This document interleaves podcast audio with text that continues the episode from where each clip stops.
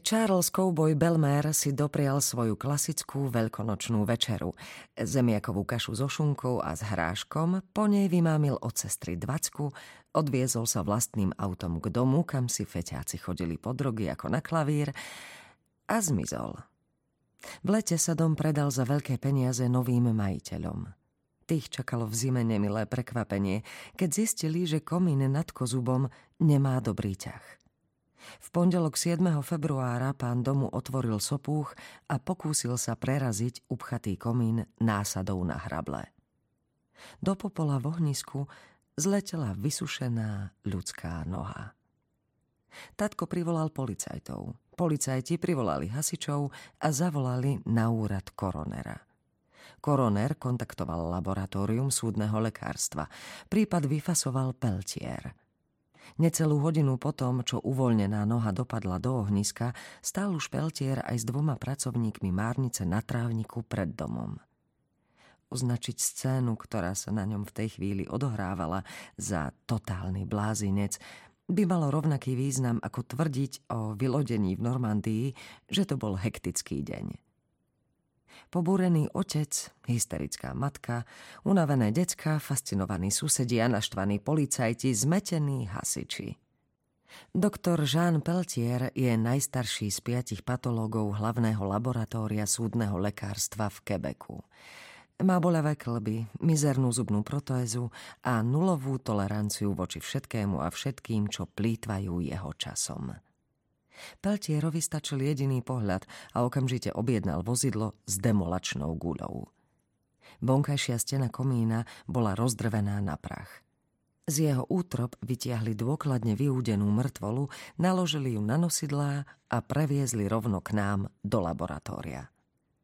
Nasledujúci deň Peltier prehliadol ostatky a vyhlásil. Kosti.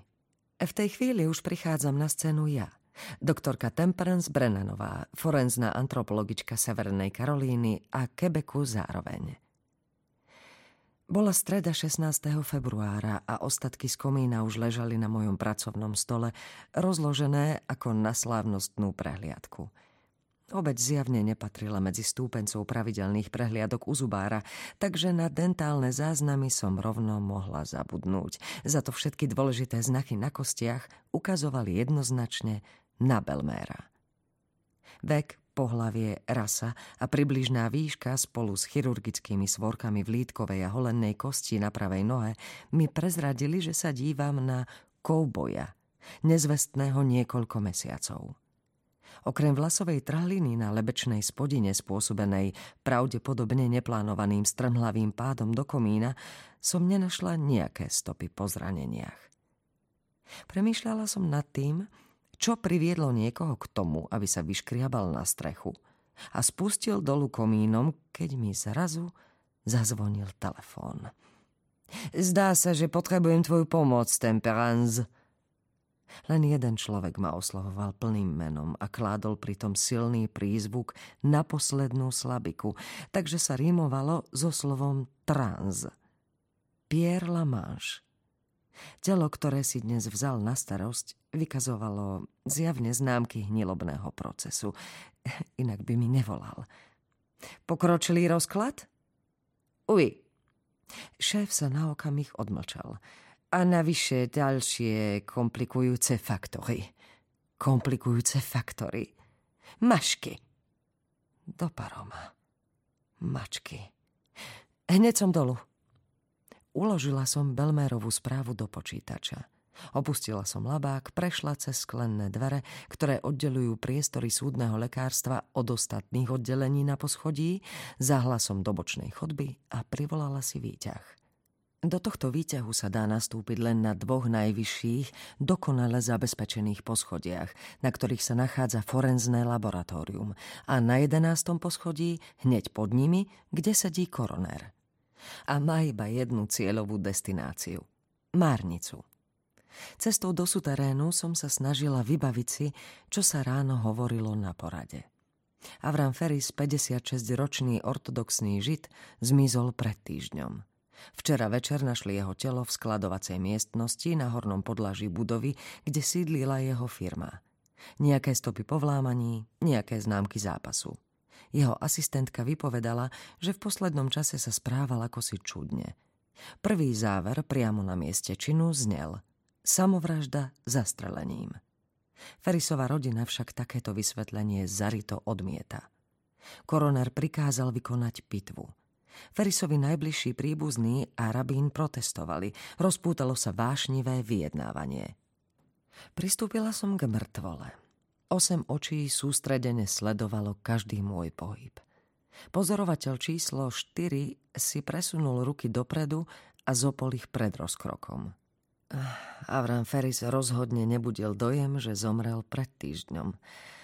Pripomínal skôr niekoho, kto naposledy vydýchol ešte v časoch Clintonovho prezidentského obdobia. Mal ščerneté oči, fialový jazyk, pokožku posiatu zeleno-čiernymi škvrnami – Nafúknuté brucho a miešok mal veľký ako balónová lopta. Pozrela som na Rajena v nádeji, že mi poskytne vysvetlenie. Teplota v skladovacej miestnosti dosahovala 92 stupňov. Odpovedal pohotovo. Prečo tam bolo tak horúco? Niektorá z mačiek sa zrejme pohrala s termostatom. Dodal. Avram Ferris urobil obrovskú chybu, keď sa odbachol v uzatvorenej miestnosti, kde boli spolu s ním dve krátkosrsté domáce mačky a jedna siamská. A dosť obmedzené zásoby friskys. Prešla som na druhú stranu stola. Ľavá spánková a temenná kosť boli čudne roztiahnuté. Záhlavnú kosť nebolo vôbec vidieť, bolo však viac než zrejmé, že najviac si odniesla zadná časť hlavy. Navliekla som si rukavice. Zasnula dva prsty pod lepku a prehmatala som ju. Kosť sa poddala ako blato. Na tomto mieste držala lepku pokope len koža na temene. Položila som hlavu na stôl a preskúmala tvár. Ale veľmi ťažko sa dalo odhadnúť, ako Ferris vyzeral, keď bol ešte živý. Ľavá strana tváre bola na kašu. Na obnaženej lícnej kosti boli ryhy od zubov a v tom červenom guláši miestami svietili jej drobné úlomky. Pravá strana tváre bola opuchnutá, bielá ako mramor, ale bez výrazného poškodenia. Narovnala som sa. Snažila som sa prísť na to, ako mohlo dôjsť k takémuto zohaveniu. Napriek horúčavé a hnilobnému pachu Samačky nevrhli na pravú stranu Ferisovej tváre ani na zvyšok tela. Teraz už bolo jasné, prečo ma Lamáš zavolal.